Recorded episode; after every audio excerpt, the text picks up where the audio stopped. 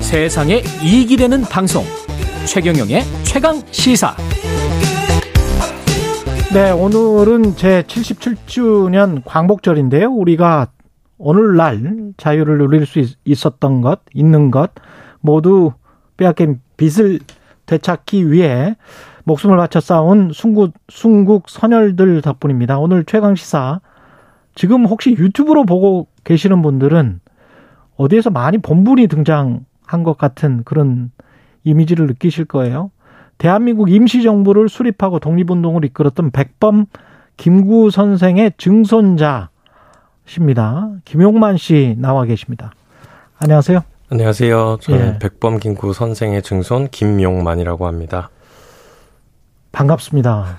예. 반갑습니다. 우리 영광입니다. 아유, 아유 예. 김구 선생님은 뭐 우리나라 사람 대부분이 가장 존경하는 인물로 꼽고 저도 가장 존경하는 분인데 예, 증손자를 만나게 됐네요. 예, 찾아주셔서 감사합니다. 예. 그 유튜브로 지금 영상 보시는 분들은 백범 김구 선생님이랑 얼굴 비교해 보시면 판박이에요. 판박이 그런 말 안 들으세요? 원래 어렸을 적에는 안 들었는데 예. 얼굴에 이제 좀 살이 좀 붙으면서 그런 얘기를 많이 듣습니다.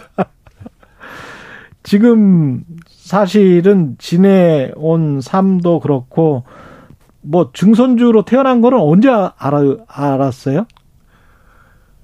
어 사실 이제 백범이라는 인물이 이제 할아버지다라는 거는 예. 이제 집에서 이제 저희가 그 제사를 지내기 때문에 아. 이제 어렸을 적부터 알기는 했는데 음. 이제 그분이 어떤 분인지에 대해서는 인지를 이제 아무래도 할 수가 없었죠. 이제 워낙 어리다 보니까. 예. 근데 이후에 이제 제 생각에는 제대로 이제 아 이런 분의 후손인가 보다라고 느낀 거는 예, 중학교 때쯤. 중학교 예, 때쯤. 초등학교 고학년이나 중학교 때쯤에 이제 그 증조부님과 증조부님을 모시는 합장식이 있었는데 음. 그 행사에 이제 저는 이제 할아버지 할머니가 이제 같이 모셔진다 이런 수준으로 이제 알고 갔는데 엄청나게 많은 분들이 이제 와 계셨던 거죠. 이제 그러면서 아 그냥 어 아버지께서 설명해 주신 할아버지라는 분이 좀 나만의 할아버지는 아닌가 하는 생각을 하면서 그렇죠. 인지를 하기 시작했던 것 같습니다. 예. 그렇죠. 근데 이 지금 현재 어떤 일을 하고 계신지도 궁금해 하시는 청취자분들이 있을 것 같아요. 아, 저는 이제 방산 회사를 다니고 있고요. 예. 회사원으로 있으면서 이제 독립운동과 관련된 일도 같이 이렇게 병행을 좀 하고 있습니다. 재단이나 이런 쪽에도 뭐 재단이라기보다도 예. 이제 각종 행사들 뭐 지자체가 됐든 아니면 음. 정말 그냥 이 사기업이 됐든 아니면 저 개인적으로 하든 음. 이제 좀 독립운동과 관련된 부분들을 알리는 그런 예. 활동들을 좀 하고 있습니다.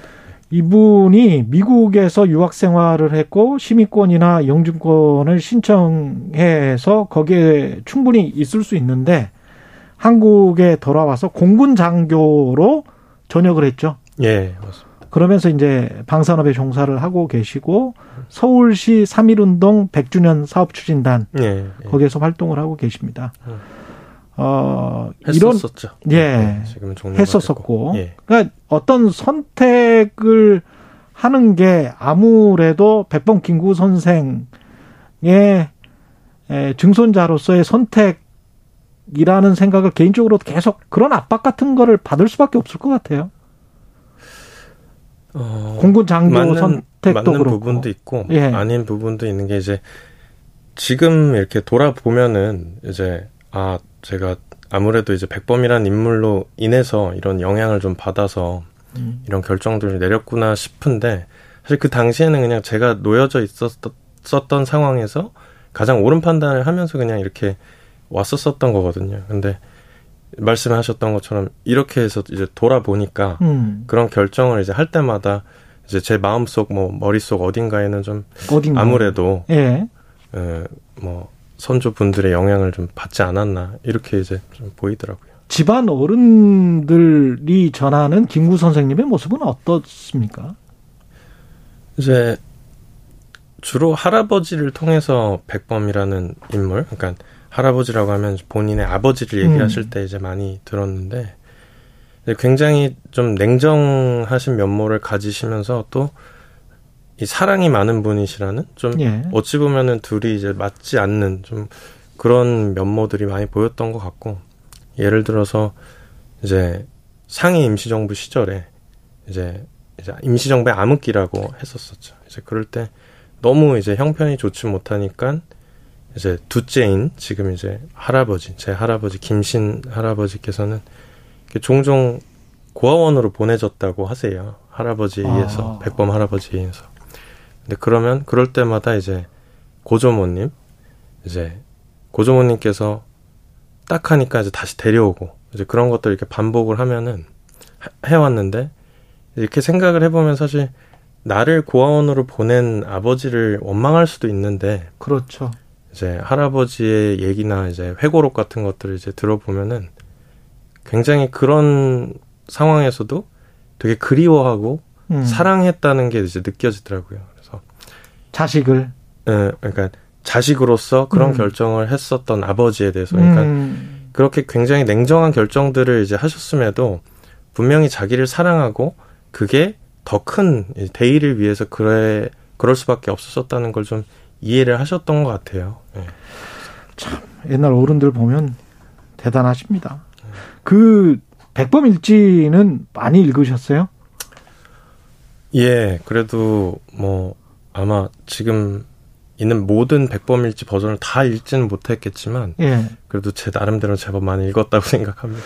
예. 백범일지를 보면서 가장 궁금했던 거를 좀 질문을 드릴게요. 네. 왜 김구 선생님은 그 소망이 문화 강국이었습니까? 아. 그 엄혹한 시기에 네. 일제와 전쟁을 치르고 있었잖아요. 네. 임시정부에서. 네. 근데 문화 강국의 세계에 우뚝 서는 문화 강국이 음. 되기를 바란다. 음. 참 지금 생각해 보면 100년 전에 음. 대단했던 분 같아요. 음. 이게 뭐 본인께서도 얘기하신 부분들로 유치를 하는 거겠지만 이제 무력으로 또 이런 큰 피해를 받은 입장에서 어 어떤 그런 무력적인 힘이 뭐 많다거나 아니면은 뭐 경제적으로 부유한 것들에 대해서 생각을 하시지는 않으셨던 것 같고 음. 본인께서 쭉 이 어렸을 적부터 생각을 해오셨던 이제 제 개인적인 풀이로는 그런 아름다운 나라이기를 바라셨던 것 같아요. 그러다 음. 보니까 뭐 무력이나 이제 이 경제력보다는 조금 더 이제 사람을 좀 뭐라 그럴까요? 좀 감동시킬 수 있는 그런 나라가 되기를 바라셨었고 본인께서도 성향이 좀 그런 음, 부분들이 좀 있다고 저는 생각을 좀 해왔거든요. 그래서 에, 자기가 받았었던 피해나 경험들로 에, 말미암아 좀 다른 것들보다는 문화를 좀 강조하는 음. 삶을 살지 않으셨나 그렇게 생각합니다. 그 교재 친구도 특, 이한 분이죠. 윤봉길 의사의 증손인 윤주빈 아.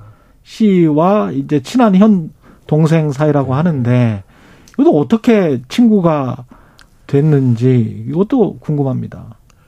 사실 첫 만남은 이렇게 사적인 자리는 아니었고요. 음. 이제 이 공식 행사석상에서 이제 만나게 됐었거든요. 근데 이제 나이 또래도 이제 비슷해 보이고 또 그 이 선조분들께서 또 워낙에 또 가까웠던 분들이 아무래도 이제 관심이 좀 많이 갖게 돼가지고서는 이렇게 이제 유심히 지켜보고 있는데 되게 윤봉길 의사님과 닮았다라는 생각을 이제 혼자 하고 있었던 거예요. 아. 그래서 이렇게 윤주빈 씨가 네, 저 닮았다고 생각을 하고 있었는데 지금 저 같이 유튜브에는 사진이 나가고 있어요. 같이 임시정부 아. 다녀왔을 때 사진. 아 그런가요? 예.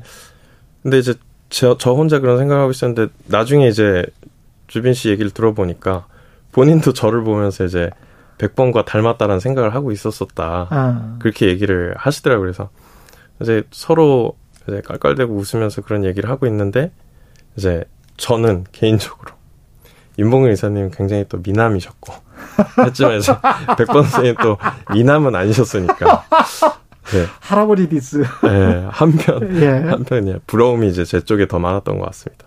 임시정부를 그 발자취를 따라서 중국에 같이 갔다 오셨잖아요. 예. 마지막으로 어떻게 느끼셨는지 지금 음. 뭐8.15 광복절 맞이해서 국민들에게 해주고 싶은 이야기도 있을 것 같습니다. 예.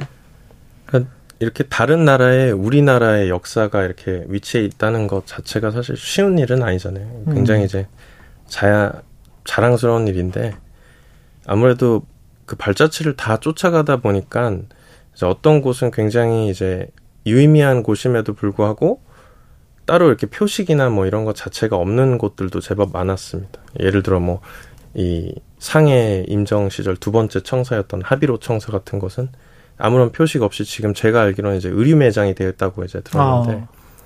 네, 그런 곳들이 제법 많았는데 이렇게 마치 약속이라도 한 듯이 가면은 그냥 그 장소에 이제 눈에 띄는 곳에 이렇게 무궁화 조화들이 좀 놓여져 있었었거든요. 어.